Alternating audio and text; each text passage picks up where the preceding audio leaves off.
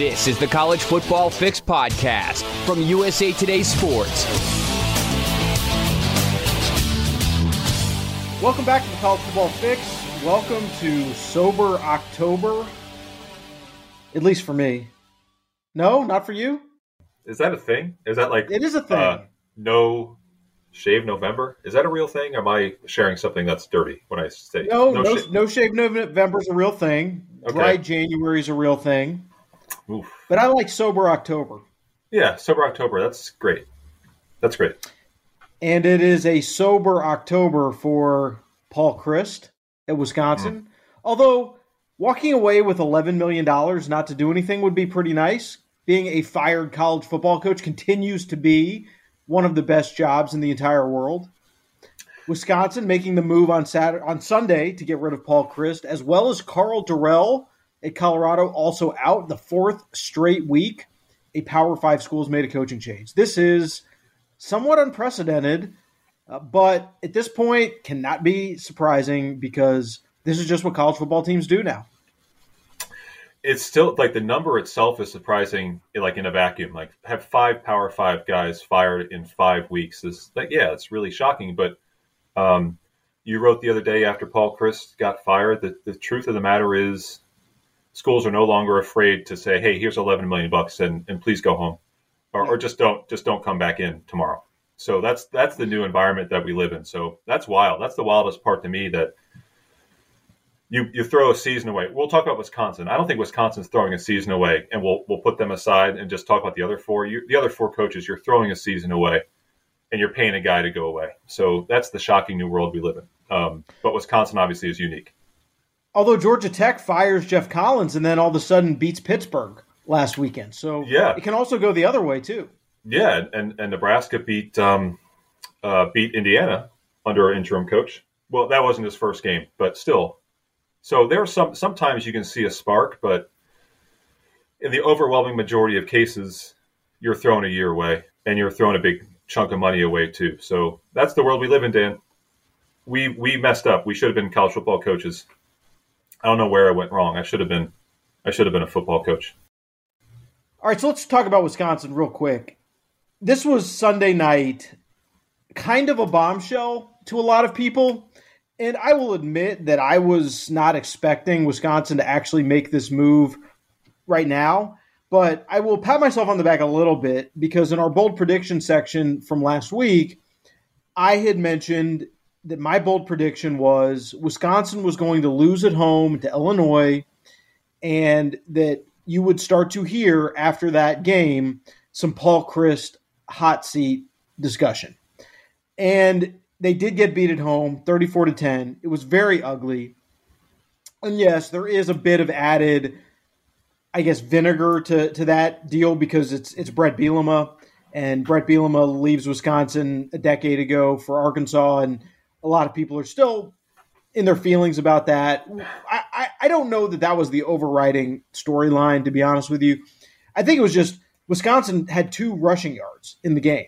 And there's been games this year where Graham Mertz doesn't look like he's got anything going in the passing game. This is a game where they have nothing in the running game. But the way we sort of look at this stuff traditionally is that there's a sustained period of downturn before a school makes a drastic move, especially with a guy like Paul Chryst, who his first 4 years at Wisconsin were very, very good. He had them in the Rose Bowl in 2019. Even last year, maybe it was a disappointing year in some ways. They lost early to, I think, Michigan and Ohio State and Notre Dame, which were 3 really good teams. So that left them in a hole, and their schedule was front-loaded.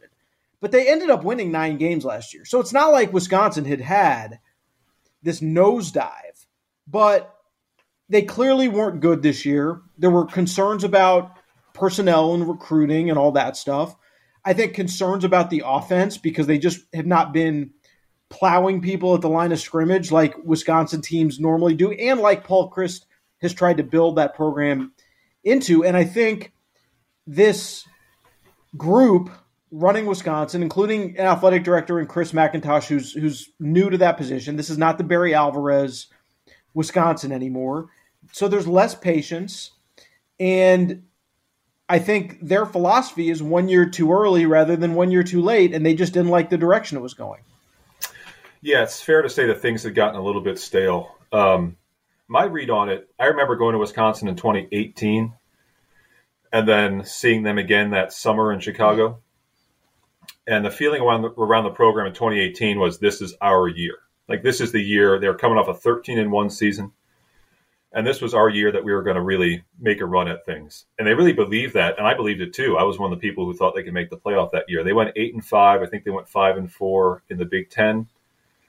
And I'm not saying that was like, you know, you get to 2022 and they're like, well, we're firing you for what happened in 2018. But I do think that there was a consensus within the leadership of that program that things needed to be shaken up and like rejuvenated a bit. And we also need to talk about Jim Leonhard. I think Jim Leonhard's status as a candidate elsewhere obviously played a role here. And this is an audition, essentially, though I don't think it's like you need to go 6-1 audition.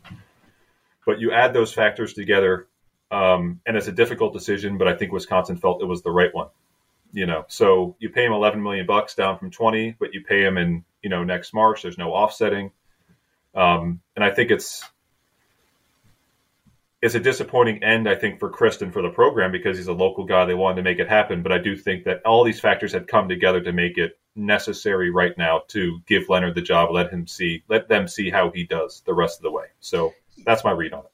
Yeah, there's a lot of sort of why now out there. And I think it's somewhat obvious that the first part you mentioned, Jim Leonhard has been their defensive coordinator. He's been courted by NFL teams.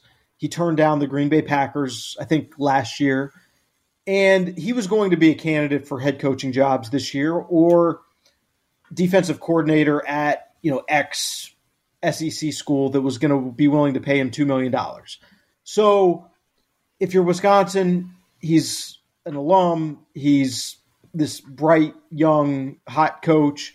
You give him an opportunity. If Wisconsin turns it around a bit, he's clearly the favorite. You've also got the situation with Lance Leipold, who is absolutely crushing it at Kansas. He's 5-0. He's got College Game Day going to Lawrence this week. Mm-hmm. I mean, whoever would have imagined, right? So he was the coach at Wisconsin-Whitewater. He went to school at Wisconsin-Whitewater. He's got deep, deep ties in that state. He's also got deep ties in Nebraska. He was an assistant coach at Nebraska. He was an assistant coach at Nebraska-Omaha. So that is a guy who would be squarely in the mix for the Nebraska job as well. So I think you are looking at this it was as Wisconsin from their point of view and saying, okay, if Jim Leonhard does not really work out or we don't like what we see, we need to be in on Lance Leipold early here before Kansas has an opportunity to get something done, you know, or Nebraska's got an opportunity to get something done the first week of December, or Kansas as well. It's very possible Kansas keeps him with an extension. So I think those are probably the two main drivers. I thought it was very interesting that Paul Chryst, whose contract called for him to be paid over $19 million, close to $20 million, mm-hmm. agreed to walk away with 11. And I think the first impulse from me and a lot of people is, why in the world would you leave $9 million on the table? Mm-hmm. And I think there's a somewhat simple explanation for that, which is he's getting basically the $11 million in one lump sum. Right. Typically when these coaches get fired, they just continue to get paid the way they would normally get paid. So, you know, every 2 weeks that direct deposit is hitting their bank account. And it doesn't matter, you know, they could be sitting on a beach in, you know, Mauritius and it seems like a nice place. And about Paul Chryst. I don't think Paul Chryst would be in Mauritius. He's a lake dude. He goes to the lake. He's an Idaho lake dude. So he's going to be in Coeur d'Alene with $11 million. Well, there's definitely something to be said for that lifestyle, right? You're sitting on a beach, a lake, or whatever, and that direct deposit just keeps coming in, you know, for however many years.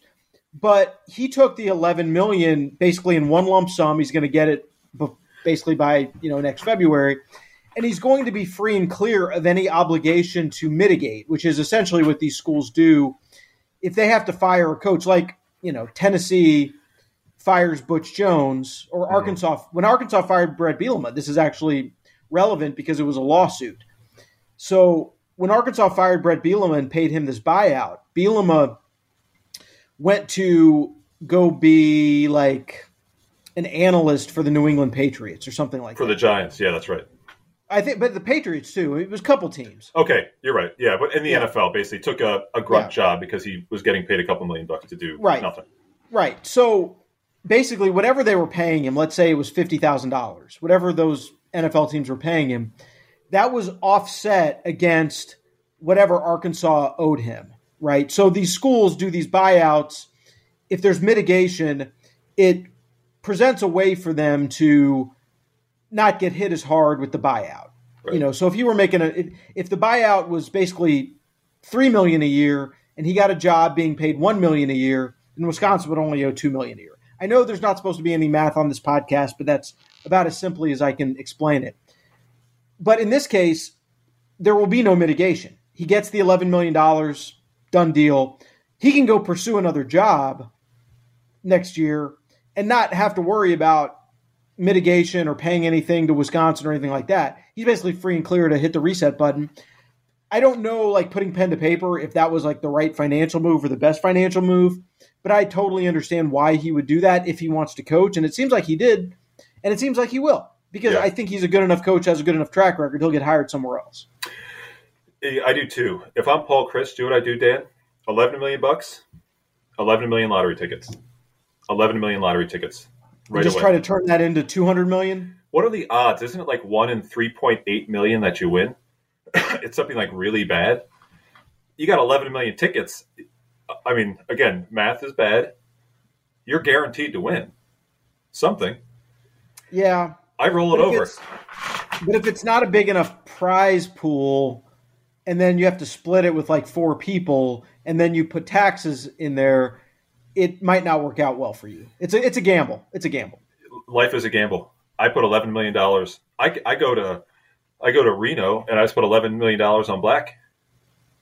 50-50 that you get your money back. I don't know how the roulette odds go, how much you get paid back. I don't think there's any casino in Reno that would allow you to bet that much at once. Oh, you're wrong. I guarantee you I could walk into any casino in the world and bet $11 million.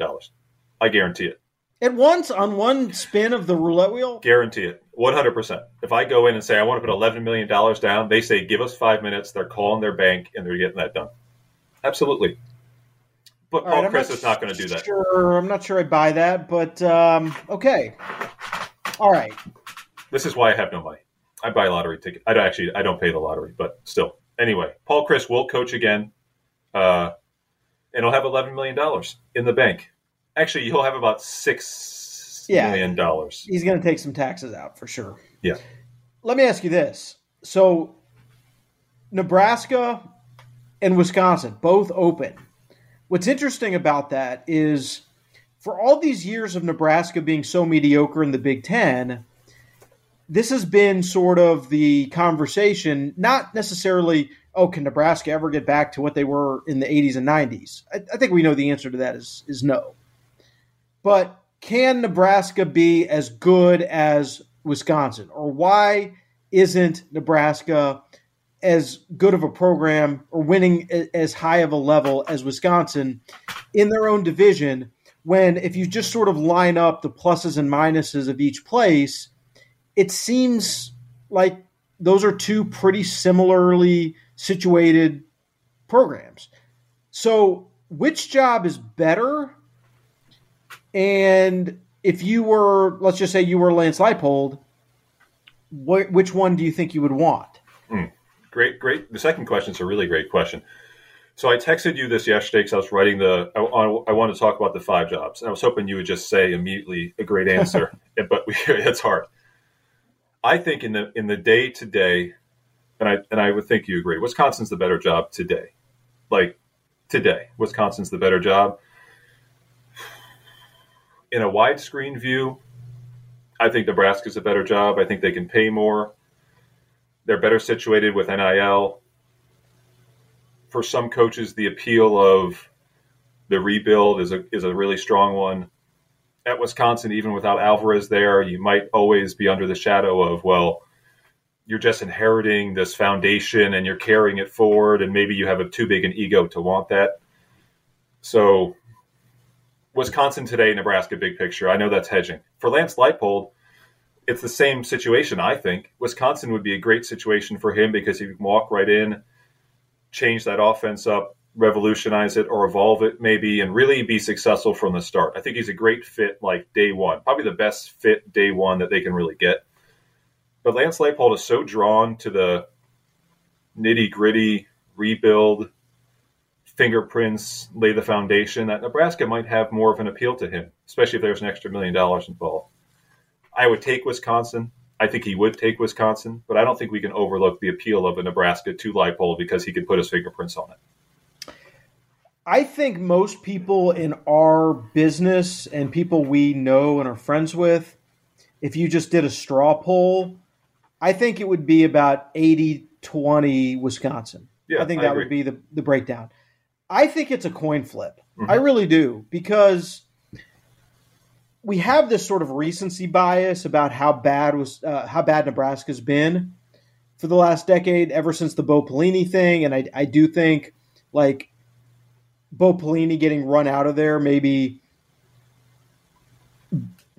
colors people's perception of how crazy it is or how high the expectations are.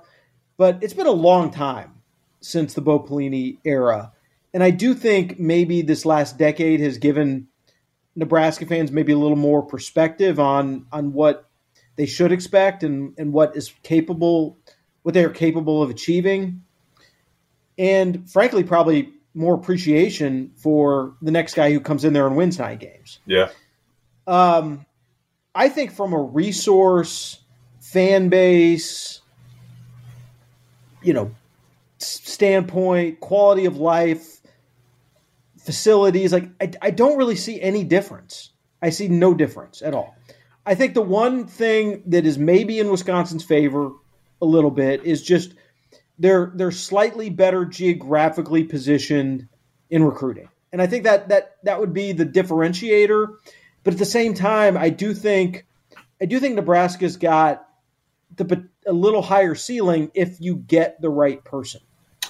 Yes, and I think Nebraska's NIL package and offerings kind of blow Wisconsin out of the water. They're like a year or so ahead of Wisconsin. I think Wisconsin's big collective just launched in September. So you got a big advantage there, and I think that mitigates to a degree the recruiting edge for Wisconsin. But you got to admit, easier to recruit was to Wisconsin than to Nebraska right now. So that maybe that's still a little bit of an edge to Wisconsin. Nebraska's got new facilities coming in.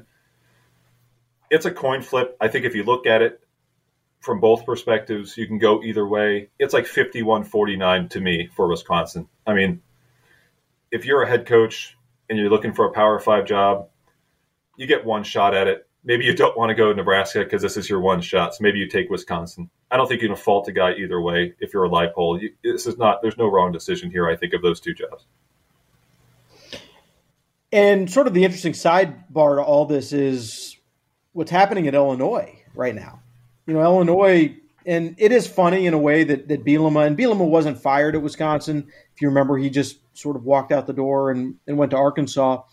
But he's got it rolling right now at Illinois, 4-1, and that was a very impressive performance because they kind of play like his Nebraska teams used to play, and they just bullied those guys. And, Bielema, I thought that was a good hire, a good gamble for Illinois because you were just buying incredibly low on Bielema, and the Illinois program was so far down under Lovie Smith that it kind of had to go up. There was nowhere else really for that thing to go. Yeah. There are some people who believe that Illinois is like some sleeping giant. I really don't believe that, but I do think we're seeing under Bielema that can be maximized. What they have there can be maximized to be very competitive within that division. Yeah. Burt was a 4-letter word at Wisconsin, or still is for a long time. I mean, in two ways. But I think Wisconsin looked at what he did the other day, and I don't think that was like it was the final straw, but obviously this thing was kind of in the works. he's doing at Illinois what he did at Wisconsin. It's a physical team. They went up front, they run the ball, and they stopped the run. At least they did against Wisconsin. So I love the way they play. It's simplistic, but obviously very effective. And you nailed it about the hire. It's a high floor hire. And I think a lot of ADs and a lot of schools don't look at high floor hires because they're so blinded by the high ceiling, low floor guys. So Bielema was a really sharp hire, clearly in a different world. He's somewhere else. He's not in the Big Ten. He's a heavy candidate, I think, for a place like Nebraska because he gets the job done in this environment, in this setting. He's not going back to Wisconsin, obviously, but he's done a really nice job. I hope he stays at Illinois and sees it through because the Big Ten West is so wide open. I think he can build a team and a program that on the regular can be 5-4, 6-3 in the Big Ten West and maybe play for one or two titles. So I'd love to see him stick around. I think he will because I don't really know outside the Big Ten what Power 5 league is going to hire a Bielema. So I think he's stuck at Illinois. Stuck is the wrong thing to say. He and Illinois are together for a while, I think, and I hope. I think he's going to do a nice job there the next 2 or 3 years. Heck, he may play for a Big Ten title this year. Absolutely. The Big Ten West is just wild. Woo. Yeah, I mean, Northwestern's not a factor, and there are some years where they've been a factor when all these other teams are down. Iowa's obviously down right now. They can't score. Nebraska, you know, maybe they're pulling it together a little bit, but they're not going to be a factor. So, yeah, like they have a shot. It is as good a shot as anyone right now. I was willing to give it to Minnesota if they had beaten Purdue. Like basically, they're going to win it. So 6 teams at 1-1, and the one team that's 0-2 is Wisconsin, and we know that they can rebound. So it's going to go down to the wire, I think, in this division. It's going to be fun, but again, it's meaningless. It's a Big 12 North situation. Like the winner of this game or the winner of this division is going to lose by 50 to Ohio State or Michigan in December. So who cares? All right, so since we are the College Football Fix podcast brought to you by USA Today Sports, we take time every week to run down the USA Today Sports AFCA Coaches Poll, and there was a somewhat interesting development that we need to talk about, which is Alabama has usurped Georgia again as the number one team, and Alabama did not exactly have an easy time of it last weekend. It was a game against Arkansas on the road where they kind of were – they seemed like they were cruising. And then Bryce Young gets hurt with a shoulder injury that we don't know a whole lot about at the moment, but does not seem to be, you know, anything that's going to be too limiting for him. And then they end up sort of falling apart for a stretch of that game, and it looked like Arkansas had a real chance to come back and maybe win it. And then, boom, a couple plays, Alabama's got total control again. So that was an interesting performance, but they are back at number one. Georgia is down to number two after a second straight week where they just kind of looked very mortal against Missouri. It was a game that I was not anticipating spending a whole lot of time on, but all of a sudden in the second quarter of that game, they're down 16-3, and you're kind of like, what's going on here? Eventually, Georgia got it back together and won, but it was, you know, 26-22 against a Missouri team that had lost to Auburn the week before. What do we make of this? Because, you know, we thought we kind of had this all figured out, and I think we know that Alabama and Georgia, however you want to rank them or whatever you think, they're both in the top tier of teams. But I definitely have more questions about Georgia right now than it looked like we were going to have a couple weeks ago. Yeah, I disagree with the poll. I thought they'd stay number one. I still would have kept them number one. I'm surprised for the main reason that it's weird to kind of debunk a team or question a team for winning on the road in the SEC, whether against Missouri or not. So anyway, I would have kept them number one. Who cares? I wonder, Dan, do you think this is a little bit of – there's no word for it. I'm going to call it Alabama syndrome. It's not a real thing. It's like defending national champ syndrome. You absolutely have a historic season. You have a great month. Maybe you have a little rat poison. And then you come out flat, and then you realize, like maybe Alabama did at 28-23, wait a minute, we're a lot better than this. We're a lot better than our opponent. Let's just do what we got to do, which is what Georgia did the last, 7 minutes. What do you make of that? I don't want to overrate this game. It's a meaningless game. Every team every year has a game like this when they win the national championship, or two or three games. Clemson was notorious for this. I just don't want to put too much into the game. It's interesting that they're 1-2. I still think Georgia's the best team in the country. What are your thoughts? Yeah, I think I would agree with you, except for the fact that the week before they had this game against Kent State where they just looked like they were kind of bored and going through the motions. And that's totally understandable as well, as is going on the road to Missouri and having one of those games where it just sort of doesn't click and you got to kind of grind your way through it. Those two things can happen to a national championship team in any given season. But where it sort of does get weird for me is after the Kent State game, you just would have figured, all right, that was that, and Kirby is going to have their attention all week long. He's going to go ballistic in practice, and they're going to be on edge and raring to go at Missouri because that's just the way this is supposed to work, right? And it just didn't happen that way. Mm-hmm. So that's where I think people are maybe questioning things a little bit, is just the back-to-back nature of those two performances. Yeah, my thought coming out of that game and going into the next week or so is – will we see a little bit of a different approach on offense from Georgia than what we saw? I think at least I was struck in September and through Kent State, or through September rather, just how rightfully so they had put the offense into Stetson Bennett's hands and let him take so much more control of things. I mean, not just in terms of what you see, but just statistically, he's averaging 30 attempts in September, up from 20 last year. Just a huge workload increase.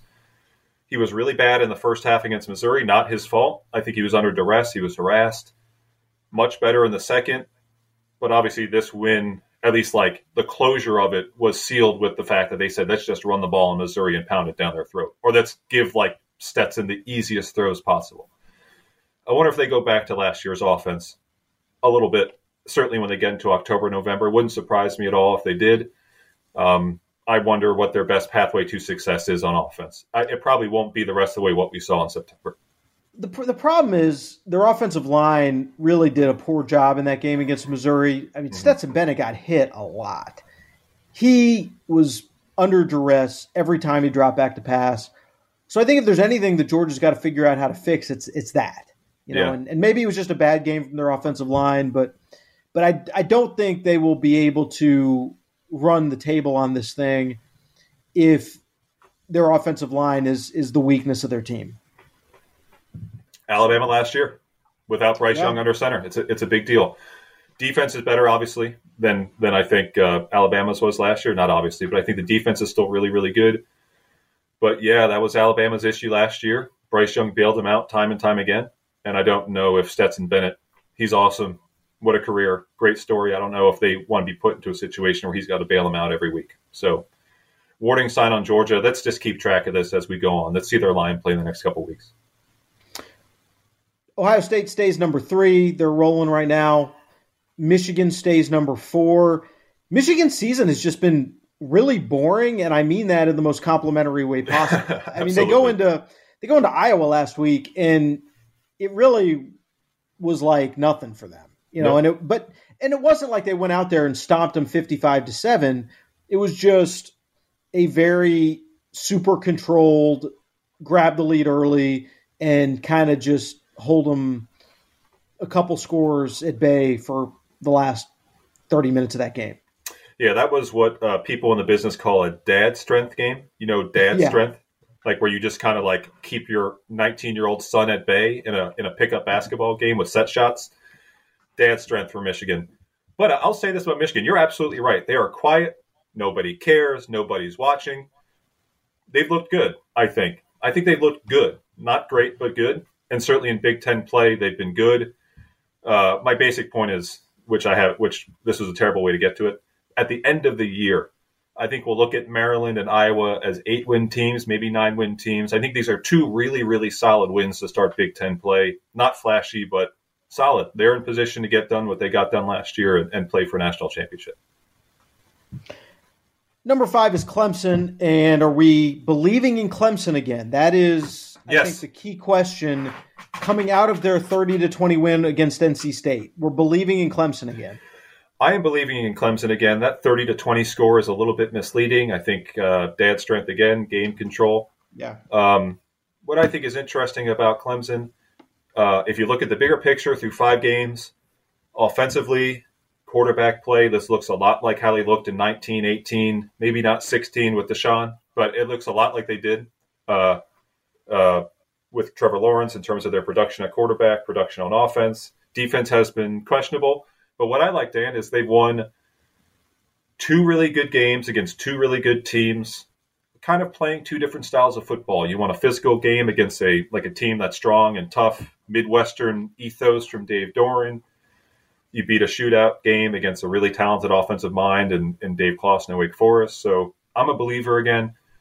I would even put them number 4 this week. I wouldn't dispute that Michigan deserves it, but they've made a case for being in the top 4. Certainly they're a lock for number 5. And as we'll get into right now, from number 5 or number 6 onwards, you see a precipitous drop in what we think about these teams and what we've seen from these teams. Yeah, and I think it's worth mentioning the last couple of weeks, DJ Uiagalelei has quieted the talk that he needs to be replaced.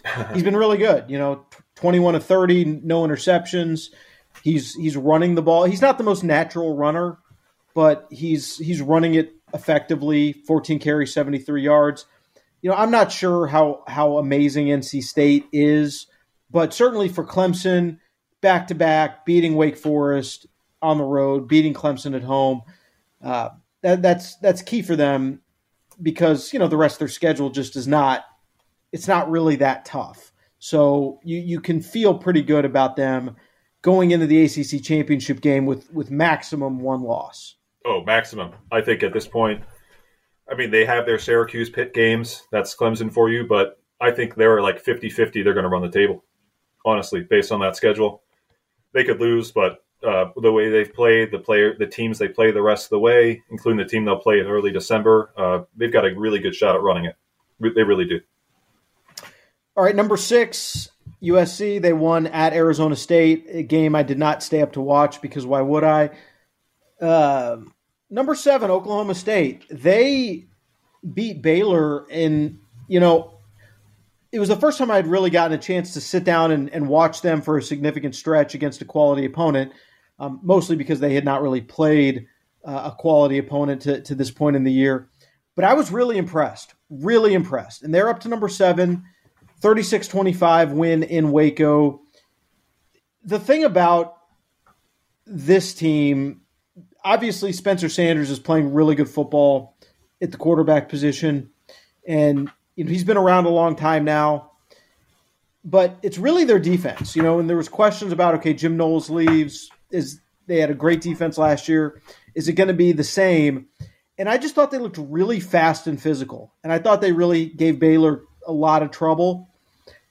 I think when you look at the Big 12, which is very deep in quality teams, to me, that was a game that put Oklahoma State into a tier all on their own within that league. I think they're the clear favorite now to win that conference and maybe get to the playoff, which they came up just short of last year. Yeah. Quickly on Baylor, I don't want to second guess Dave Aranda. I think the decision to start Shapen over Bohannon and definitely to do so in the spring is the right one. It'll be the right one, certainly like in November and going forward. But their offense is really, really struggling right now. So it played into Oklahoma State's hands. Quality win. I just don't think that Baylor's right now the second best team in the Big 12, so I'm hesitant to say that Oklahoma State's going to cruise to this thing. Spencer Sanders is a good story. There are a couple good quarterback stories in the Big 12. Adrian Martinez, Jalen Daniels. Spencer Sanders last year, the way he ended that year against Baylor with 4 picks in the Big 12 championship game, he had a long winter, long offseason. So he's rebounded, and I think he's carried that offense into a better place. Oklahoma State should be number 6 in the poll, but I'm not quite ready to buy in on him. I understand what you're saying. It was an impressive win. I'm going to pump the brakes a bit. I want to see him play Kansas State. I want to see him play Texas. I want to see him eventually play Oklahoma. But they're a good team. They're very good. It's soon for me. And that's the reality, is it's just going to be hard to go undefeated in the Big 12. There's just a lot of landmines on that schedule. Number 8, Tennessee. Number 9, Ole Miss. They beat Kentucky at home 22-19. It was a great atmosphere and a very good, entertaining game. However, and I give Ole Miss a lot of credit for winning, but that was a giveaway by Kentucky. Kentucky should have won that game. You make your own luck, Dan. Still, what, two red zone turnovers, including that one very late. They missed an extra point. They missed a field goal. Short field goal. Yeah, and I'm missing one other mess. There was a safety. There was a safety. Yeah. I mean, credit Ole Miss. Credit Lane Kiffin. I mean, you stick around close with Kentucky. You take advantage of their mistakes. You capitalize. Oh, Kentucky, if you're going to miss a New Year's Six bowl because you coughed this one up, it's a rough one. On the last drive, Kentucky had a touchdown to take the lead, but they got called for a penalty because Will Levis didn't allow the running back to get set. Yeah, right. So it was like an illegal shift. So there was just a lot of things that happened in the last few minutes of that game. Kentucky absolutely should have won, but nevertheless, Ole Miss is up to number 9. Penn State's number 10, Utah 11. They smashed Oregon State in the fourth quarter. Number 12 is Oregon. Kentucky down to 13. NC State 14. Wake Forest 15, rebounding up 6 spots. Very good win for them to go into Florida State. I was excited about Florida State. I thought they had a good chance to win that game and make a statement at home. They didn't embarrass themselves, but they just kind of made a few more mistakes and got themselves in a hole. And their defense played well in the second half, but in the first half, Wake Forest kind of did what they wanted, and it just was too much for Florida State to overcome.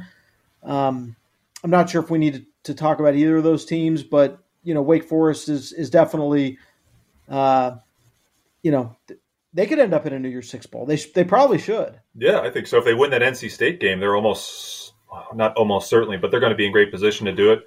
Yeah, I would say real quick on Florida State then, I don't know if you agree on this. I still look at this game in a strange sense as a sign of progress. Wake Forest is in a better place. They're like a year or 2 years ahead of where Florida State wants to be. Yeah. They just are. Yeah. So to play them tight, to have a shot, to rally into position where you could have maybe had that game maybe in the second half, I think that's still weird to say. Florida State, moral victory, maybe. Moral. Is that what we call it? Why did I just have a brain fart? Did we call those moral victories? Yeah, of course, right? Yeah, I don't think that was a moral victory, though. No, but it's in the ballpark of one. I think you can take positives away from it. That's it.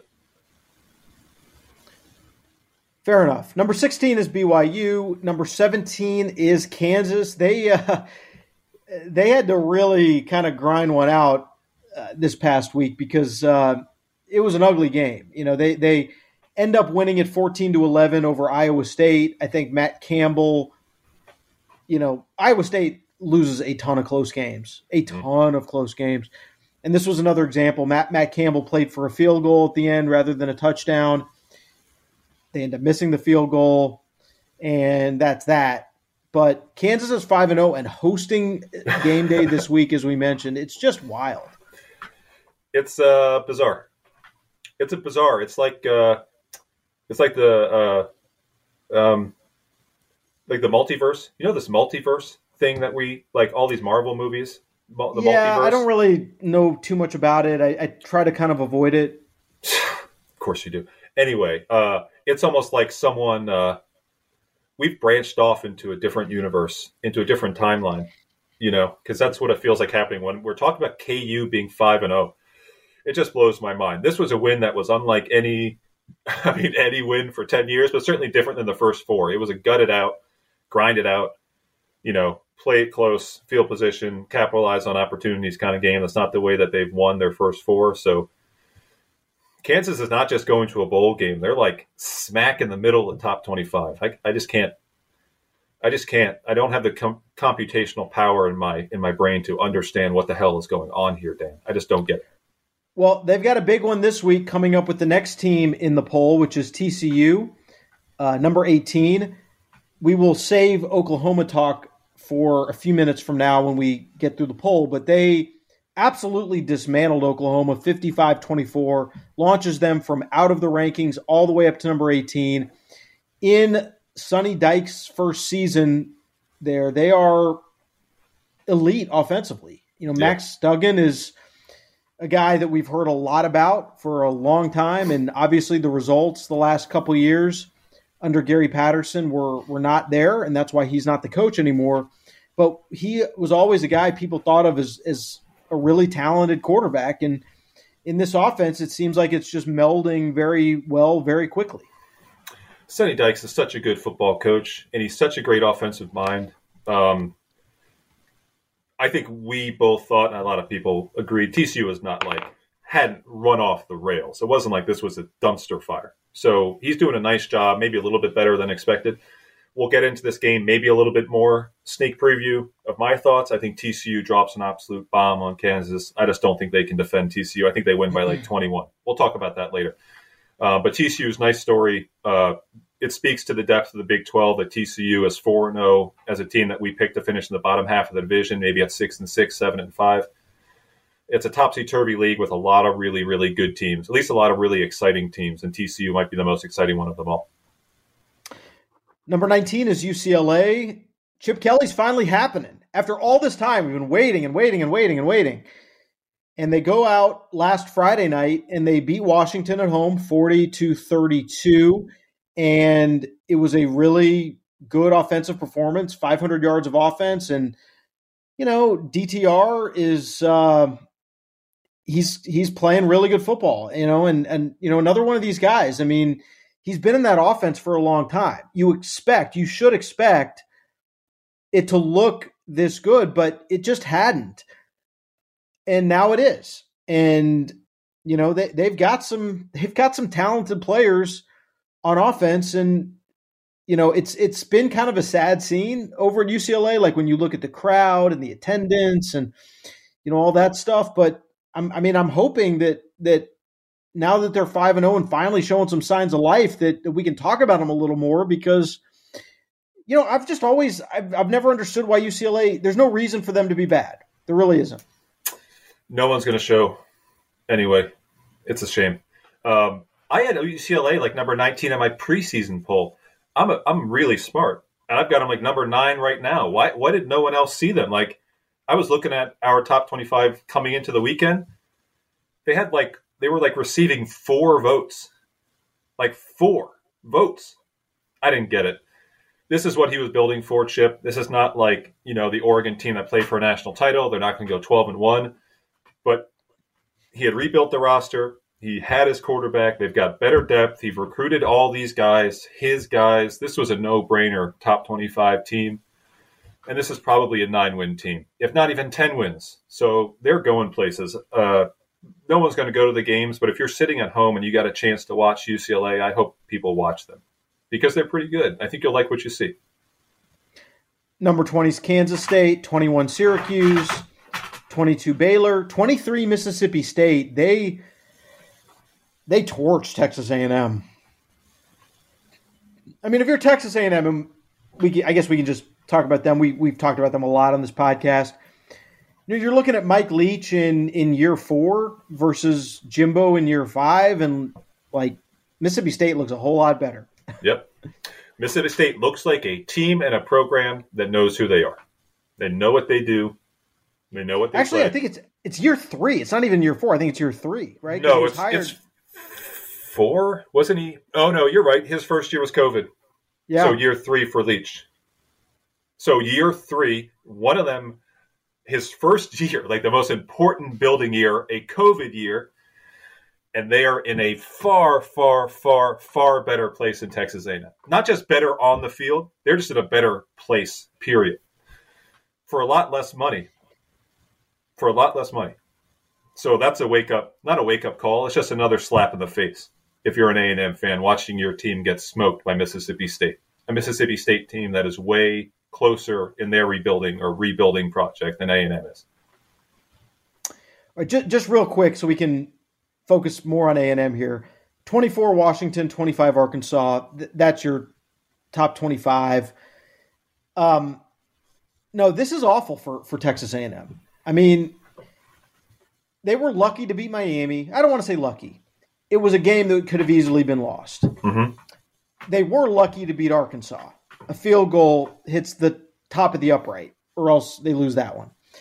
And they are now 3-2. I mean, they're back in the 8-4, 7-5 range. This is who they are. Yeah, they've got Alabama this week, and they're going to lose to Alabama bigly, bigly. Yep. The whole storyline of Jimbo and Saban going at it over the summer is like not even much of a topic now, because nobody looks at this game as competitive. You know, if A&M was sitting here 5-0, this would be the game of the century. But now we know what A&M is, right? And they're not good. They're very mediocre. They offensively are just adrift pretty much.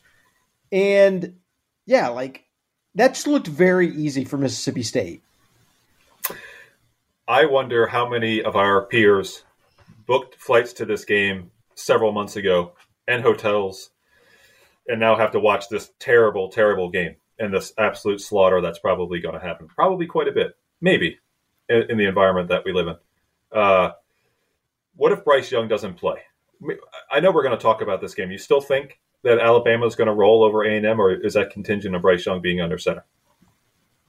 No, I think they will roll them. I mean, first of all, you know, Alabama, Bryce Young or not, has better players, right? And I think they're better coached. I think Jalen Milroe, who came in and finished that Arkansas game, showed that he's a pretty talented player. Yeah, he can play. How about that run, Dan? That 77-yard run on third and 15? That was amazing. That turned the whole game. Because if they don't get a first down there, Arkansas gets the ball, and you know then it could get a really, really hairy for Alabama. But so that was a spectacular, just game-changing effort by Milroe. But he's going to be really good. And if he is the guy who's got to go out there and play, like Alabama's going to spend all week. I think Saban even said it. Saban's kind of doing the thing where he's getting mad at the media for like things that aren't even a big deal, which is fine. But he actually did say something that I think is relevant here, which is, all right, if you know Jalen's got to be the guy who goes out and plays, well, there are things that they know he can do well, and they're just going to spend all week practicing those things. So, like, I think it's going to be fine. Right. Obviously, you'd rather have Bryce Young in there, but either way, how is A&M going to score enough to make this a game?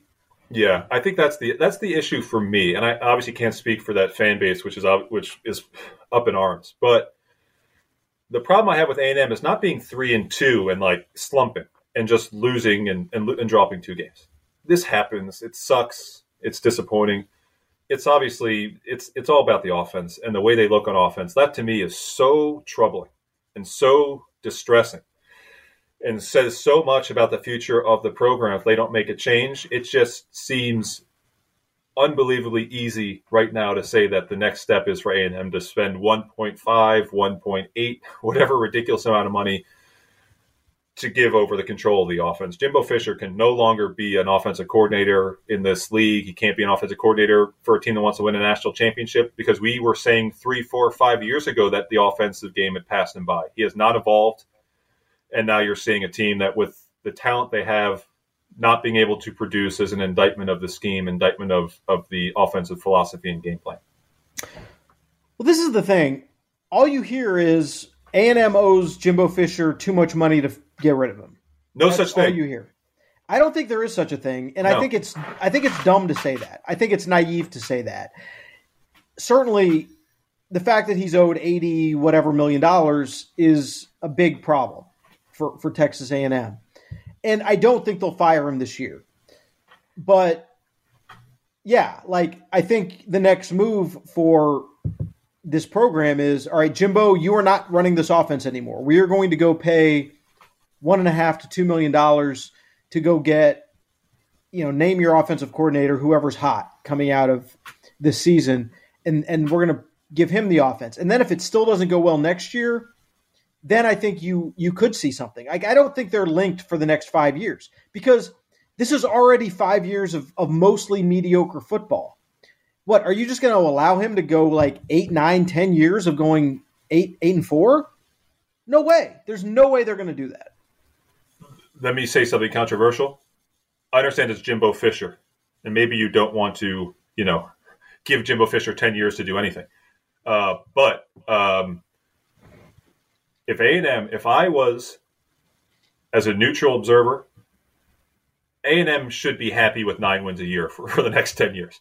A&M is one of those programs, like Wisconsin or even like Nebraska, like we said, even though they're crappy. If you can say we're going to win 9 games a year for 10 years, take it.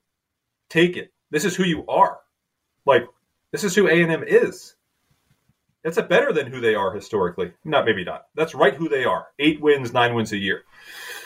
So I wouldn't fire Jimbo just for going 8-4 or 9-4. I would fire him because he had every opportunity to go 10-3, 11-2, and didn't, because he's recruited talent to the program. But to say that they're unhappy because they're going 8-4, period, like no other nuance, I think that's not right, because this is who they are. That's just who they are. Yeah, but it's not who you are when you get the greatest recruiting class of all time. Right, right. And it's not who you are when you hire Jimbo Fisher under the pretense that you're going to get 2013, 14, 15 Jimbo Fisher, not 2017 Jimbo Fisher. Yeah. I'm not saying that he's 2017 Jimbo Fisher, but the results are 2017 Jimbo Fisher, and we know that he mailed in that last season at Florida State. So what are we seeing? Is it just because the SEC is so tough? Maybe. I mean, that might be just the simple answer. But clearly, the offense needs to be, like, thrown out the window and completely redone, and he's not the guy to do it. The guy to do it is at another school right now, whether it's Kendall Briles, whoever your SEC coordinator is. Someone else needs to come in and fix this thing down. Well, it might be maybe Jeff Lebby, because his current situation is not going so well. Not good, Dan. What do you – it's only 1 game. I mean, they lost 1 game. 2 games. I'm sorry. But yeah, it's a, for those who don't know, we're talking about Oklahoma here. Talking about Oklahoma. We weren't saying – I said 1 game because we weren't saying fire – not fire Jeff Lebby, but make changes after Kansas State. But you think after last weekend and about the way that game unfolded, what's wrong with Oklahoma? What can be fixed this season? Yeah. Is it even possible to fix it this season? I don't think it's possible to fix this season. You know, I thought our friend Andy Staples had an interesting take in The Athletic over the weekend, which is basically that maybe this kind of thing needed to happen to Oklahoma right now to sort of make them understand how far away they are when they go into the SEC probably in 2 years, right? What they need to do from a personnel standpoint to be ready to compete in that league. Because, you know, I think even the Lincoln Riley teams mostly, there was obviously the team with Baker that could have won a national championship because he was just amazing. But even those other teams from Oklahoma that made the playoff, once they got there and they faced, you know, LSU or faced Alabama, it showed them a pretty clear talent gap. But if you're Oklahoma, you can kind of look at that and say, oh, you know, yeah, but, you know, but we're still this, we're still, you know, making the playoff. And now it looks more like a crisis. Now it looks more like, all right, we are not the program we think we are, and we need to find a way to do that. Now, the question is Brent Venables going to be the guy that gets him there? Brent Venables clearly knows what it's supposed to look like. He knows what kind of players you need to win national championships, because he did it at Clemson. Mm-hmm. Yeah. But, you know, right now, like, the defense, which is his baby, is a disaster, absolute disaster. That was embarrassing on every level against TCU. They were absolutely getting roasted every play. TCU did whatever they wanted. And if you're Oklahoma, you know, hiring a first-time head coach, I would have to have some concern about what you've seen so far. Mm. Yeah, I think the difference is Kansas State felt winnable. TCU was a bloodbath, right? TCU was not competitive. And you talk about Oklahoma's losses for the Riley era, at least. Yeah, they lost those 2 games early in COVID year. They've started 0-2 in the Big 12 before, but when they lose games 55-27, it's to Alabama. It's to Georgia. Well, they didn't lose to Georgia like that, but it's to Alabama. It's to Clemson. It's in big games against the best of the best. So I'm concerned. I'm not concerned so much about Venables. I do think he's the right guy to shepherd them through this transition because he's seen how he's been in games and won in games against the best of the SEC. I think he understands how to win those matchups, and I think knowing how to win those matchups tells you what you need to get to win those matchups. What sort of players you need? What sort of players fit the scheme you need to win in that league? At least I hope so. Having said that, they're 3-2 right now, Dan, and they haven't played Baylor. They haven't played Oklahoma State. They haven't played Texas even, who they'll play on Saturday. This could be a 6-6 team. It could be a 7-5 team, legitimately.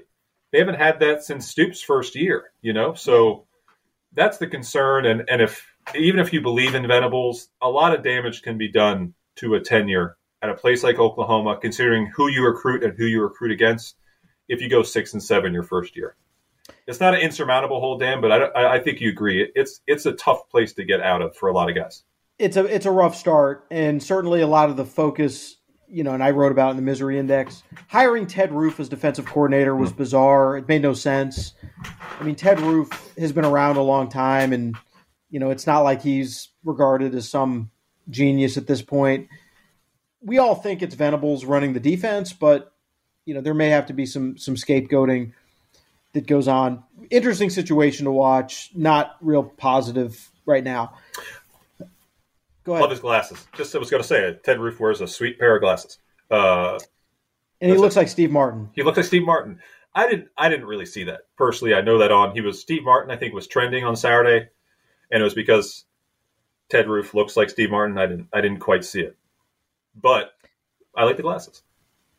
All right, let's go to week 6. Talk about the games coming up. I like the noon window. It's a good noon window. Michigan at Indiana shouldn't be a problem for Michigan. Tennessee at LSU. Tennessee's a 3-point favorite. LSU's playing better. Brian Kelly has got them to 4-1. They have erased a couple double-digit deficits. I actually kind of think LSU might pull the mini upset here. I agree. I'm going to pick LSU in this game. It's a gut call. I've seen LSU 3 times. I watched a lot of them on Saturday. I think they've gotten better. Their quarterback play, it's very not good. It's not great. Yeah. So that keeps me awake at night when you go against Hendon Hooker, who's so dang good. But, yeah, I'm picking LSU. I can't even tell you why, Dan. Maybe you're the same way. I just have a feeling. I think they win like a 28-24 game, 28-23 game. Yeah, it's the same way, gut feeling, and just kind of sets up as a good spot for LSU. TCU, Kansas, also in the noon window. We talked a little bit about it. You like TCU big. Yeah. I like TCU as well. I think that offense is humming. You've got Arkansas at Mississippi State. Mississippi State's an 8-point favorite. Can Arkansas bounce back? I think Arkansas can bounce back. 8 just feels like a hell of a lot. I know Mississippi State is playing well, but I like Arkansas in this game because I like their ability to, I don't want to say control the clock because that's an antiquated idea. I just like their ability to control the flow of the game and control the tempo of the game. I think their physicality plays well against these sorts of opponents, these sorts of matchups. So I'm actually just going to pick Arkansas outright to win this game. Okay.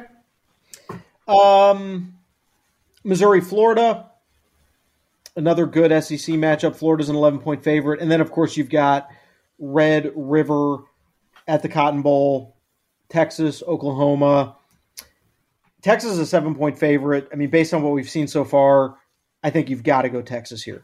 Yeah, I think they've earned being the 7-point favorite. If they play like they did in the first 35 minutes against West Virginia, I'm not saying it's going to be 55-27, but they could put some points up on Oklahoma. So I'm going to take UT. That's weird to say, Dan. I would not have said that back in August. No way. But I'm going to take Texas to beat Oklahoma. Last time OU was 0-3 in the Big 12, I'd have to think about. I know 0-2 in 2020. 0-2, I think, in Stoops' first year back in 99. So I'd say 0-3 probably sometime under John Blake, if not before that, if not Schnellenberger or Chuck Fairbanks, however far back you want to go. It's going to be a hell of a moment if they're sitting 0-3 at the bottom of the Big 12. 3:30 window Eastern. The CBS game is Auburn, Georgia. Georgia's a 30-point favorite. And a lot of people are surprised that Brian Harsin has not been fired yet at Auburn.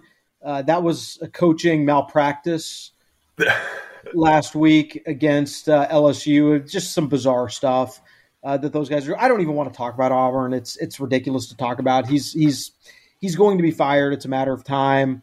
But, I mean, 30-point favorite in this kind of rivalry is kind of unprecedented. Yeah, it's so crazy. 30 points. Hey, I want to ask you something about Brian Harsin because I was writing something yesterday a little bit about Arizona State, and I was thinking about his name. Let's say it gets – no, it's not going to get bad because he'll get fired before that. Let's say he goes – he's 4-4 here and he gets fired. Is 4-4, I think 6-7, and what he did at Boise. Combine those all together, the fact that his name is cold right now and he's a little bit, under the spotlight. Can he get Arizona State? And would he be a good fit at Arizona? I think he'd be a good fit. Can he get Arizona State coming off this at Auburn? I mean, in theory, yes, but why would anybody be excited about Brian Harsin? That's the problem, right? He's got no juice. 2 years ago, I think if this happens, he's kind of a no-brainer hire. Because he's recruited Arizona. He does well with QBs, or he used to. I just don't know if he's going to be able to have the juice to make that hire happen. But I think he'd be a good fit. Anyway, hypothetical, I want to get your thoughts. But he's going to get fired eventually, like you said. It maybe on Sunday. Maybe even technically on Saturday. Yeah, if Georgia does what the odds makers think they're going to do, then I would bet on this Sunday. Also at the 3:30 window on Fox, Utah at UCLA. This is going to be a really interesting game. I mean, what is UCLA really made of against a high quality opponent? What are they made of? It's a 4.5-point favorite, by the way, in the Rose Bowl. Might as well be a home game for Utah. I think, that's a really good line, and I think I'm gonna steal it. We're gonna find out what UCLA is made of against Utah. Not just because Utah's number 11 in the country or whatever. It's because this is the style of game that UCLA has been just smothered by, the style of team they've been just destroyed by for a really long time. Are they tough? Are they physical? Can they stand up against Utah? I don't know. I'd say no. But if they can beat Utah, the opportunities start to widen for UCLA. We start talking about them in a whole lot different way if they win this game. I don't think they do. I'm going to take Utah by like 10 points, but we got to kind of embrace the possibility that UCLA is going to be one of those dark horse teams that we're talking about in November if they can win this game.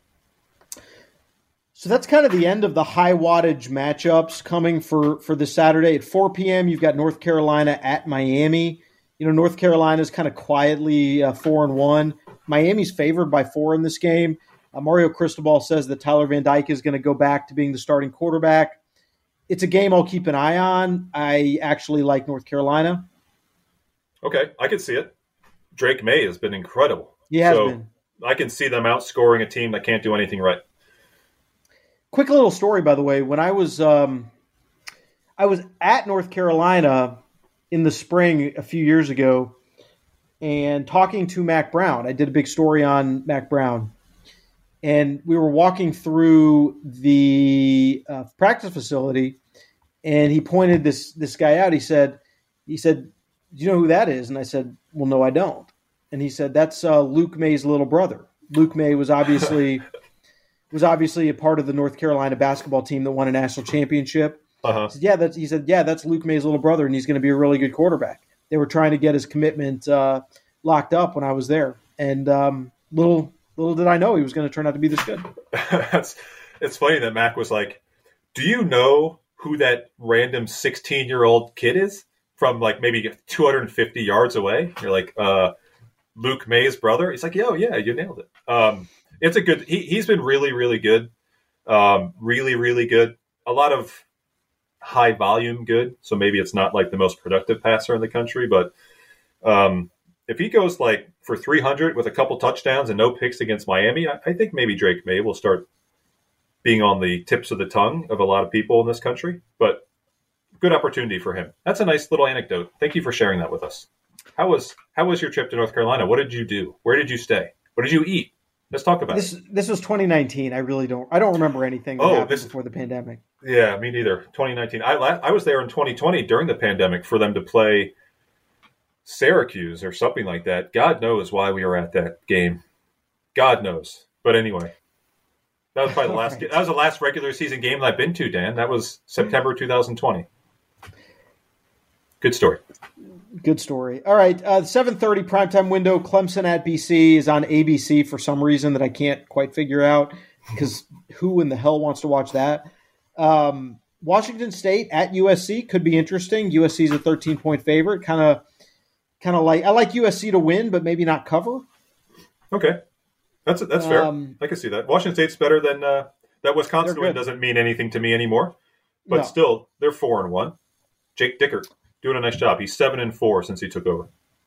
And then BYU Notre Dame out in Vegas, which is great because there was an awesome little preview spoof video that Notre Dame with Marcus Freeman and a few players did, and the Golics were involved, and it was all sort of like a spoof on what was the movie? It's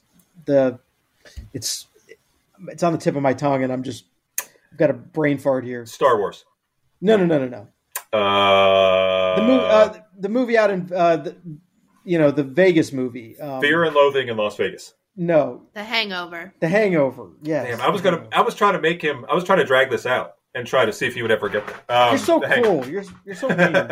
Yeah, The Hangover. Leaving me out to flounder. That was funny. I thought that was funny. Good sense of humor. It's funny that Notre Dame and BYU are playing in Vegas. I don't want to, it's a low-hanging fruit, but it's a funny matchup in a fun place. And then at 8 o'clock, you've got the aforementioned A&M at Alabama game, and then Florida State at NC State. So some nice viewing options really throughout the entire college football day. Yeah, this is one of those 12 to 3:30 to 7:30 to 8 to 10:30 days. These are the days where you got to just plan, Dan. You got to plan. And hydrate. You got to hydrate. If you need to go to the store to get chips and salsa, you can go from 3:25 to 3:36 and sprint downstairs and get sweaty, or you can go at 11 o'clock.